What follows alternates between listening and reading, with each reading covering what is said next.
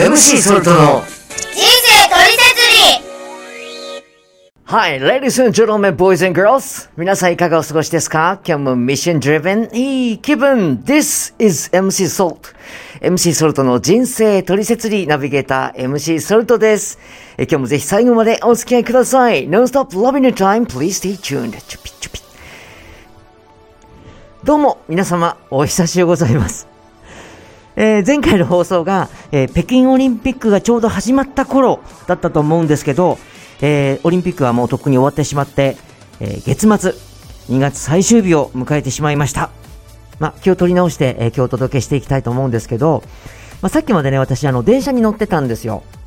ね、で、改めて、ちょっと見回してみてね、あ、やっぱり、まあ、今までも結構気になってたんですけど、改めて気づいたことがありました。ほとんどの皆さん、スマホ見てますね。最年少は、なんと、ベビーカーに乗った赤ちゃん。びっくりしました。あの、ベビーカーについてる、こうなんて言うんでしょう、アームっていうんですかね。あの、赤ちゃんの前にね、こう飛び出さないように多分ついてるものがあって、そこにこう、スマホが固定されてるんですね。それでアニメを見てたんですけど、あ、お母さんのスマホをそこにつけてるのかなと思ったら、お母さんは自分のスマホを見ていて、あ、これ、赤ちゃん専用の端末なんだ。すごい時代になりましたね。まあ私、中学校の時から電車で、まあ、通学していて、電車に結構乗ってたんですけど、当時ね、えー一番驚いたことが、その自分より年上の、まあ、高校生とか大学生もいたんですけど、大人の皆さん、特にそのスーツを着た立派な社会人の皆さん、真剣な眼差しで、あの、週刊少年雑誌、まあ、いわゆるジャンプとかチャンピオンとか言われるあの漫画ですね。結構分厚かったんですけど、結構読んでる方が多かったんですよ。で、まあ私はね、あまりそういう漫画読まない人だったんで、っていうこともあって、あ、ごめんなさいね。あの、好きで今も読んでる方がいたら大変申し訳ないんですけど、当時ね、当時ですよ。中学生の私は、大人のくせになんてね、ちょっと思ってたこともあったんです、正直。結構ほら、分厚い、今どうなんでしょうね。あんまり見ない気はしますけど、売ってるんですかね。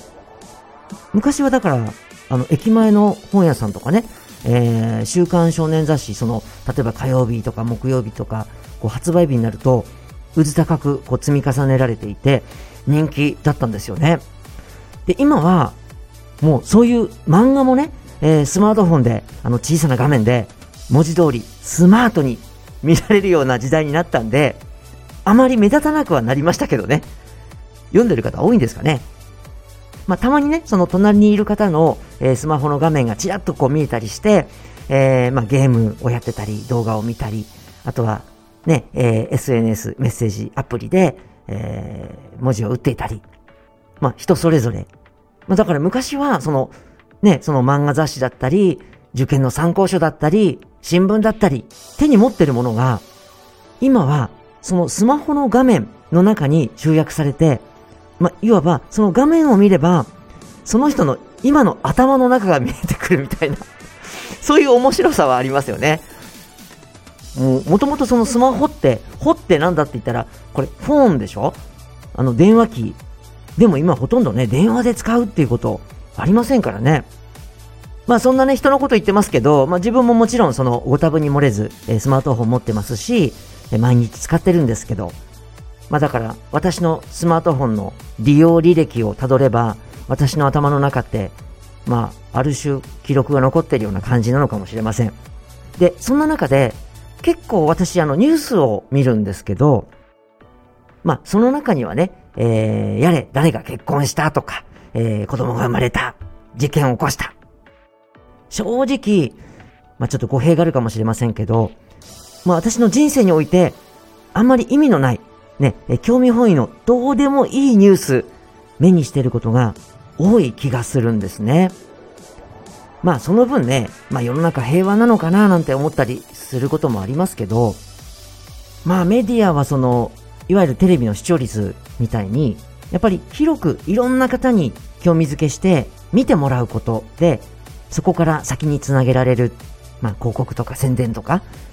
そういう部分もあるんで、まあ、しょうがない。一般的にその芸能人とか有名人って言われる方が取り上げられていること多いわけですね。で、それらをこう区分する言い方として、公人と私人なんていう言い方聞いたことあると思うんですね。公の人と私の人。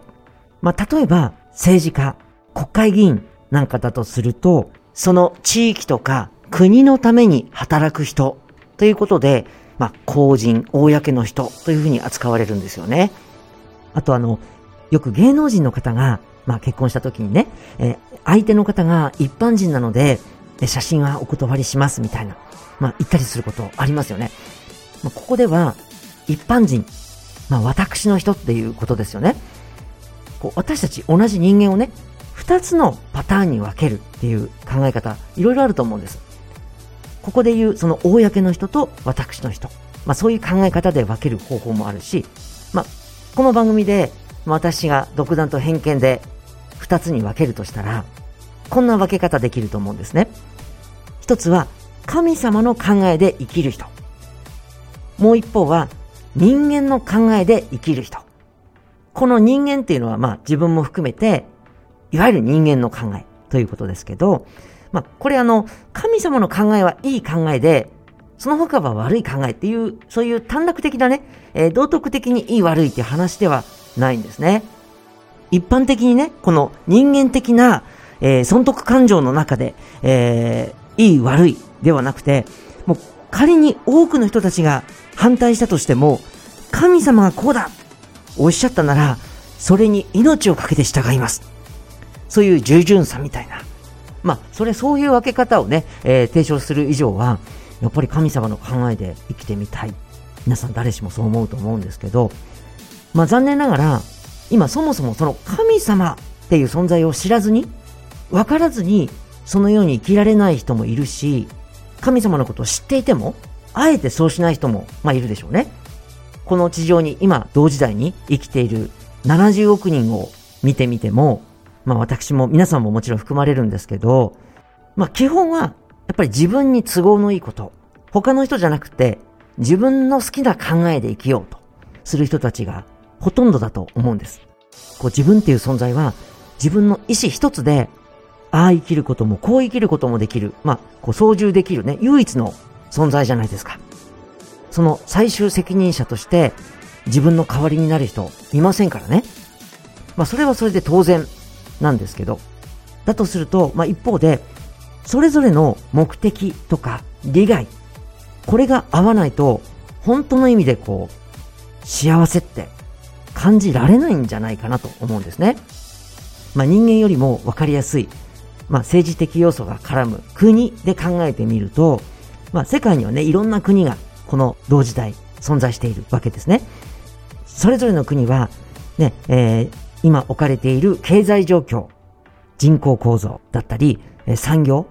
自然環境、持ってる資源とか背景にある歴史、そして今住んでる人種、もういろんなこう切り口、いろんな属性がある。つまり立場があるわけですね。で、国の中でももちろんその成長を目指すんだけど、時にはね、国同士、国をまたいで複数の国家間で仲良く存在していかないといけない。ね。ということで、その国交正常化とか、友好関係維持、回復なんかをね、えー、政治的に扱うことが多くなります。で、今年、えー、2022年は、えー、日中国交正常化50周年の年なんだそうですね。えー、50年前の1972年、えー、当時の田中角栄総理大臣と大平正義外務大臣が、中国に行って国交正常化を実現したという歴史がありますね。そしてまた、同じ年、同じ中国とアメリカのニクソン大統領が大統領として初めて中国訪問を実現したと。まあ、そこで、当時の中国首脳毛沢東と握手をして、米中共同宣言を発表したと。まあ、こういう歴史もあるんですね。もうそれぞれの国のいろんなしがらみ、状況ある中で、共存、共栄を目指して手を取り合ったり、一方で、なかなかそれがうまく実現できない時っていうのも、まああったりします。で、実際ね、今、平和の祭典、オリンピックが終わった直後ですけど、世界はウクライナをめぐる問題で、様々緊張関係が生まれたりしています。ましてや、この同時代を生きる70億人の人たち、いろんな背負ってきた背景とか考え方が全く違う人たち、それぞれ人間の考えで生きてたら、到底本当の意味で共存共栄なんていうことは、こう実現難しい。でも一方で、私たち人間、まあ大きく言うと被造物全体はですね、そもそも自分の意志で自律的に生まれてきたわけじゃなくて、全能者によって愛で目的を持って創造された、作られた立場。もうこの一点においては、みんな共通、同じ土俵の上に立ってるんですよね。まあ、私も、えー、今小学生と中学生の子供3人を持つ親なんですけど、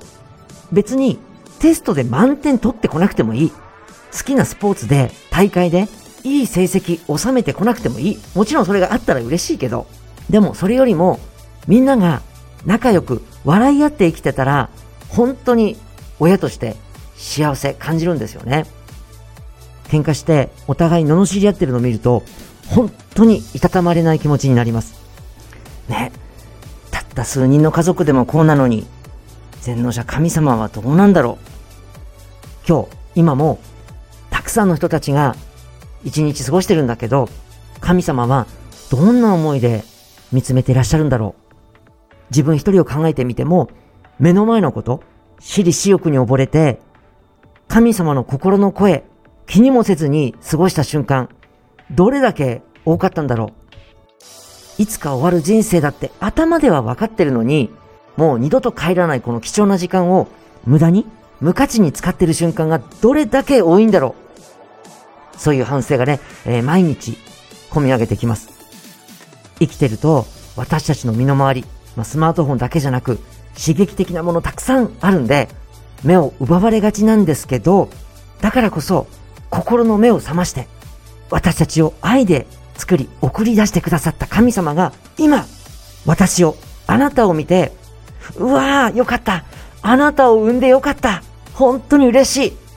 そう思っていただける瞬間を、毎日積み重ねて生きてみたいなと思うんです。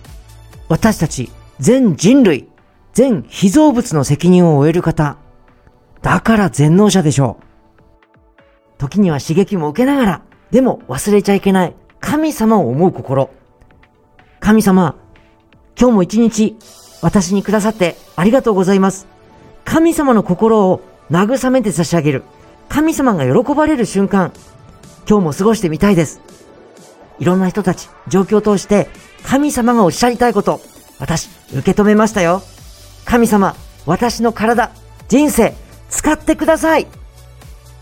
心から湧き出る神様への感謝、愛を思いっきり表現するとき、